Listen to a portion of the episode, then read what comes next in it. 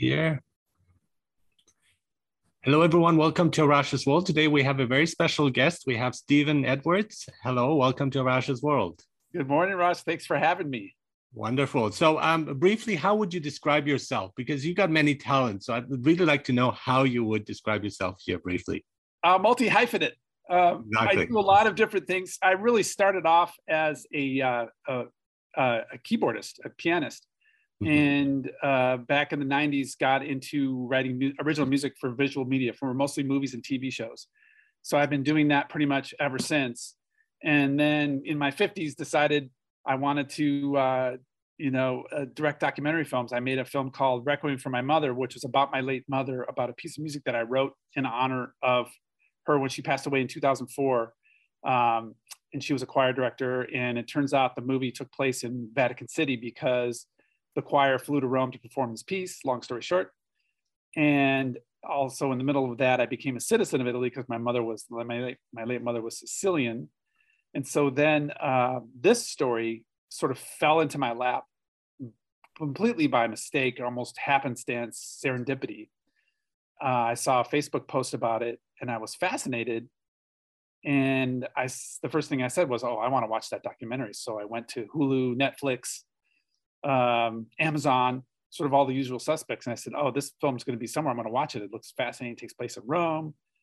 And there was nothing. I couldn't. I couldn't believe it. Mm-hmm. And literally in a span of a minute, made a life decision to make this film myself. Yeah, and, and and good thing you did. Syndrome K, we're talking about. It's a fascinating, moving, uplifting, also uh, inspiring uh, documentary. Um, so, uh, um, how would you describe it? I have three doctors try to preserve life no matter what the cost. That's my brief definition of it. But uh, let's go into detail about it because it, it is quite quite thrilling. And I had never heard of this before previously. So I wonder if that's that's common, like and why, you know. But let's let's get into it. Yeah. Well, it's extremely common. Um, that no one that no one's heard the story before. This is hmm. one of those World War II secret stories. Mm. Um, you know, and this takes place in Rome in the Jewish ghetto, which is right kind of in the city center of Rome. It's been there for 2,000 years. And we actually went to the Jewish ghetto and filmed some um, some survivors, and we talked to elders in the Jewish ghetto that had never heard this story that mm-hmm. happened literally in their backyard. So, you know, you come to America and you're you know 6000 miles away of course you know it's very very unusual if somebody's heard this story. And it's usually because they saw something about my doc. You know it's it, it sounds like fiction. So uh, can you explain to our uh, listeners here uh, what syndrome k is? In, sure. Uh, yeah. Syndrome K is a fake disease made up by three doctors in a Catholic hospital that saved Roman Jews from being deported to Auschwitz. Mm-hmm. So it's basically it's a fake disease, fake charts, fake symptoms, admitted into the hospital, had a wing. They told the SS they couldn't go in the wing. It was too dangerous. They didn't want to get sick.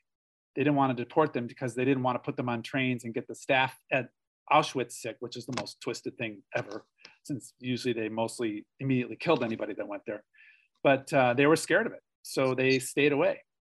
And so it was a success for Rus. And the hospital was the Fate Bene Fratelli, Do Good Brothers. These are. Catholic priests who um, also put their lives in danger to to help um, to help the these um, the, the, Jewish people here. And what I find fascinating is because they knew what they were talking about. So when they created this disease, it makes sense and it fooled the germans and the nazis are, are known to be very methodical um, uh, very smart they're systematic they know like things but they were afraid and they bought it for the longest time too they, they believed did. it they did and uh, you know the price for being wrong when you're dealing with the ss is mm-hmm. death mm-hmm. pretty much instant like a, uh, there's a there's a anecdote that i didn't include in my film but um, you know rome got really desperate during the Nazi occupation, that little nine month period. Uh, it, it was like a third world country. There was no food. It was just a, not a fun place to be. And there was an instance where, where 10 Italian mothers broke into an SS bakery and stole wheat, flour to make bread for their own families. And when the SS found out, they lined them up in front of the Tiber and machine gunned them all. You know, oh so so this is what you know. I use that as an example because this is what would have happened to the staff at the hospital had they found out this mm. ruse. They would have, first of all, taken all the Jews and deported them for sure. and they probably would have killed the entire staff of the hospital. So the danger that they faced every day, I can it's hard to even imagine now because you know when you're when you're living a lie, you have to support the lie. You have to support it with medical evidence. They had Nazi doctors go in and check charts and uh, you know the doctors had to make up a, a, a convincing story and then and the patients had to show convincing symptoms one of the uh, most impressive parts was, and I wish you had footage of it, is where they pretend to be sick and they start coughing, right? And all the patients. So when the Nazis come in, then they cough. And I think we can really relate to that to this now with like COVID, because now when we see people coughing, we kind of stay away from them. So the the, the Germans actually were scared of, of catching that disease. And so it really helped. It was to the benefit of, uh, of the whole situation that they did. Especially when they said, you know, there's no cure. Mm-hmm. Yeah, that's uh, what I think. You know, and and in the, in the the SS was kind of a notorious. They were sort of OCD, clean feet freaks. Yes, yes. Right. Look at their uniforms. Yeah. Look at the way they sort of lived their life. So it, it definitely, and they thought Jews were dirty anyway. Mm. No, and I mean, in a way, they thought they're going to die anyway. This is a Jewish disease, so let them, right? And that again helped uh, in in this situation. And what I also found very stunning was there was a moment where there was this hand of God. Can you maybe talk about that? Where the Nazis were coming, and the the uh, the Catholic priests actually had radios. They were like revolutionaries. Oh yeah, These the resistance there. they, they, didn't mess around. You know, I met them in person. Oh, wonderful. What I'll tell you about them is they took no gruff from anybody. And you know, I always figure them flipping the bird to the Nazis because I kind of think that's what they did in the period. You know, they just the, there was no love lost whatsoever with these guys, mm-hmm. and uh, they did whatever they had to do to fool them. You know, they were occupying their town, and they were killing their citizens. So uh, anything they could do, you know, they had clandestine radios in the hospital. Mm-hmm. They had, they were, you know, it was an operational facility that was uh, resistance. You know, Dr. Ossicini, the main doctor that I interviewed that I met in person, was you know beaten by the Gestapo and still had bruises 75 years later. Something wrong with his ribs. I mean, he you know he had permanent damage from these guys. So, uh, but stood up to them and basically beat them at their own game, which I think is just so amazing. At the same time, they defied orders because they did not check and consult with the Vatican. Is that correct? So they they did their own thing. they did, and you know, there's a there's a lot of uh, speculation about how that actually worked. But you know, there was so many. You know, if you think about the you know the Italian Jews as a as an entire population, if you take the whole country, there's a, a statistic like 80% of the Italian Jews survived the Holocaust. Yeah, that's amazing. You know, and if you look at Poland and you look at the numbers there, it's hard to even comprehend. I mean, it's millions of people were, were slaughtered. So Italy did relatively better. And a lot of that has to do with the Italian people saying, you know, look, those are our people, you know, screw you. You can't take them. And if you're going to try to take them, we're going to hide them. You know, there are people hiding in the Pope's castle, uh, Casa Gandolfi, I think it's called. It's where hmm. it's basically Camp David for the Pope. So literally in his own residence, there were Jews hiding. So, just to point out, the hospital is right next to the Jewish ghetto, so that kind of facilitated things to to to uh, help them and to to hide them. Yep. But they also falsified documents, which I find with the seal of the Vatican, which I find again fascinating too. Like the the amount of power that the, the Vatican has comes also to light here within this situation. And just don't mess with us. And, yeah, you know, exactly. Think about like think about Pope Pope Pius XII, who was mm. the reigning pope during during the whole World War II you know, there he is sitting in the Vatican. He had no army. You know, there was 1,500 SS troops inside the city walls of Rome, which is like, you know, smaller than downtown LA. Mm-hmm. The Vatican City is like a 18 hole golf course. It's a tiny little yeah. place. Yeah. Um, and so, you know, he has no army, so he has to fight with other means. And obviously, mm-hmm. fighting against the best trained, most ruthless soldier ever invented in human history, mm-hmm. arguably. Ruthless and capable of atrocities at the blink of a hat, like you and I, you know, eat a bagel, right? It's just they do stuff that we can't even imagine. So that threat is always ever present. and uh, in spite of that, you know, I, t- I talked to plenty of people that said, you know, there were Jewish couples living in in seminaries. So the the husband would live with the priests and the wife would live with the nuns, right? And they would just, you know, they just they just wrote it out you know So it's, it's amazing what they did and the risk they took. Yeah. And I, I was thinking like maybe you can explain what the K stands for. My first impression before watching the documentary was Kafka. Right. Right, right. But but it wasn't. well, again, you know, again, thinking of the Italians flipping the bird at the Nazis, yes. it was definitely to get in their get in their kitchen a little bit because K mm. stood for Kesselring, who was the who was uh, Hitler's main general who mm. sent in the occupying forces into Rome, and also Kappler.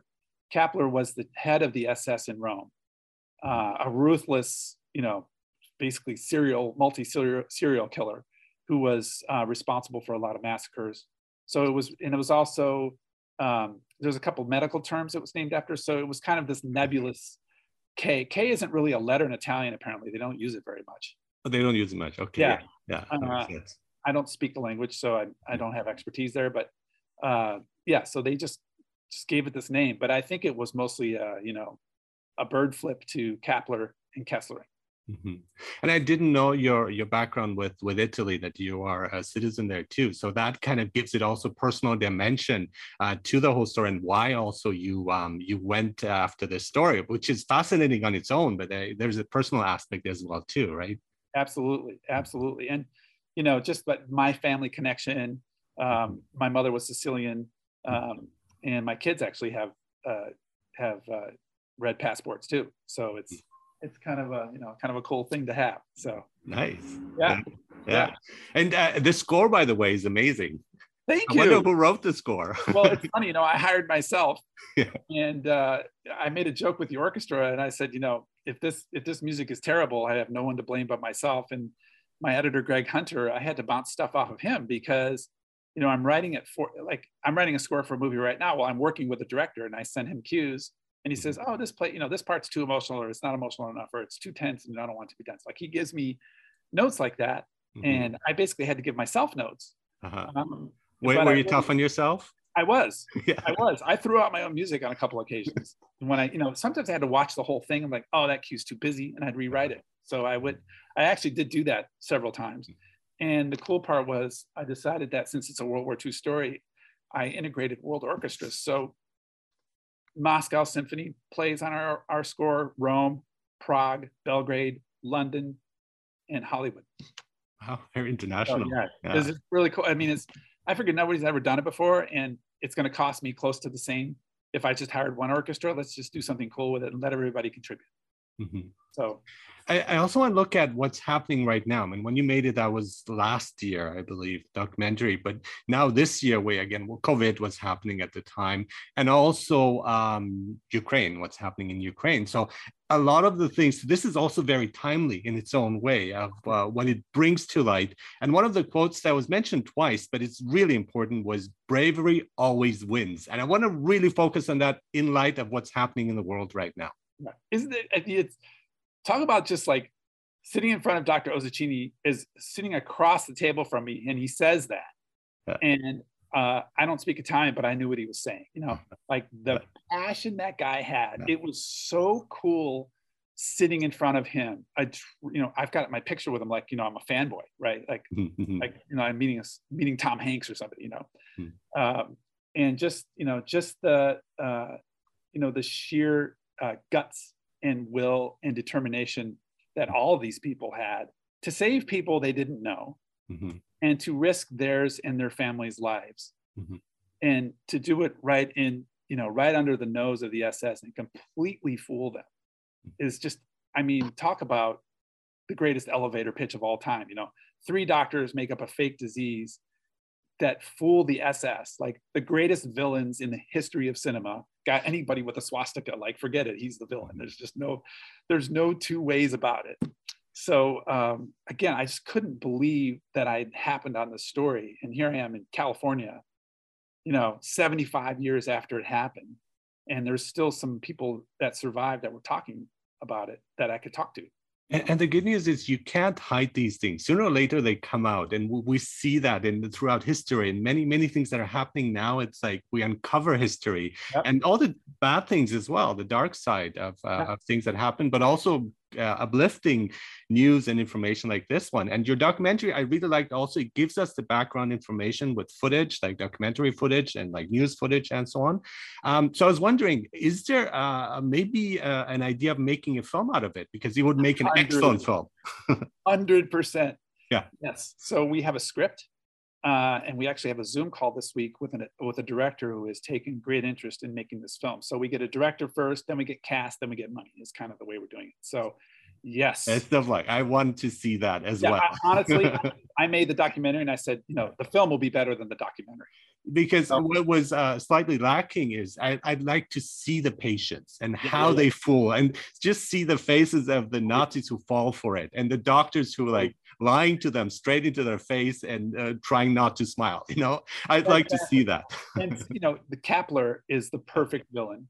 Yeah, you know, you, you can yeah. picture what he looks like. Um, what's his name? Played Richard Burton actually played Kappler in a movie 40 years ago, um, and was amazing in it. So yeah, I mean, this lends itself to a, a feature film. I mean, it's a no-brainer. We just got to get the right team in place, and we're going to make the film. Wonderful. So, so the documentary, sorry. Just the irony of making a documentary about a fake disease in the middle of a pandemic can't be. I know, I know. I that totally resonated with me, and yeah. I, I, just like that's also courageous in, in, in its own way. And, and by uh, the way, when I interviewed Dr. Ossicini, this was uh, it was April of eighteen. This was COVID wasn't even okay. talked about yet, but then obviously we put the film together and and everything changed. Yeah, one of the things I also remembered I watched like it was because of the Spanish flu, and there was a documentary I watched in 2019, and they said, okay, well, 100 years ago, and so we hope there's not another uh, pandemic. And the next year it happened. so crazy.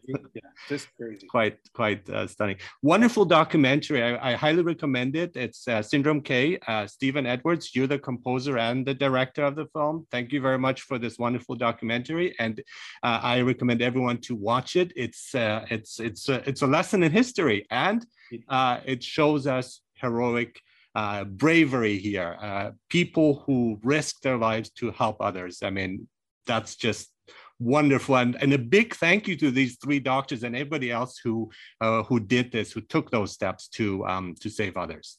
Absolutely. Absolutely. Thank you so much for being on rash's world and uh, look forward to the movie. Thanks rash so much. Nice to meet you. Nice to meet you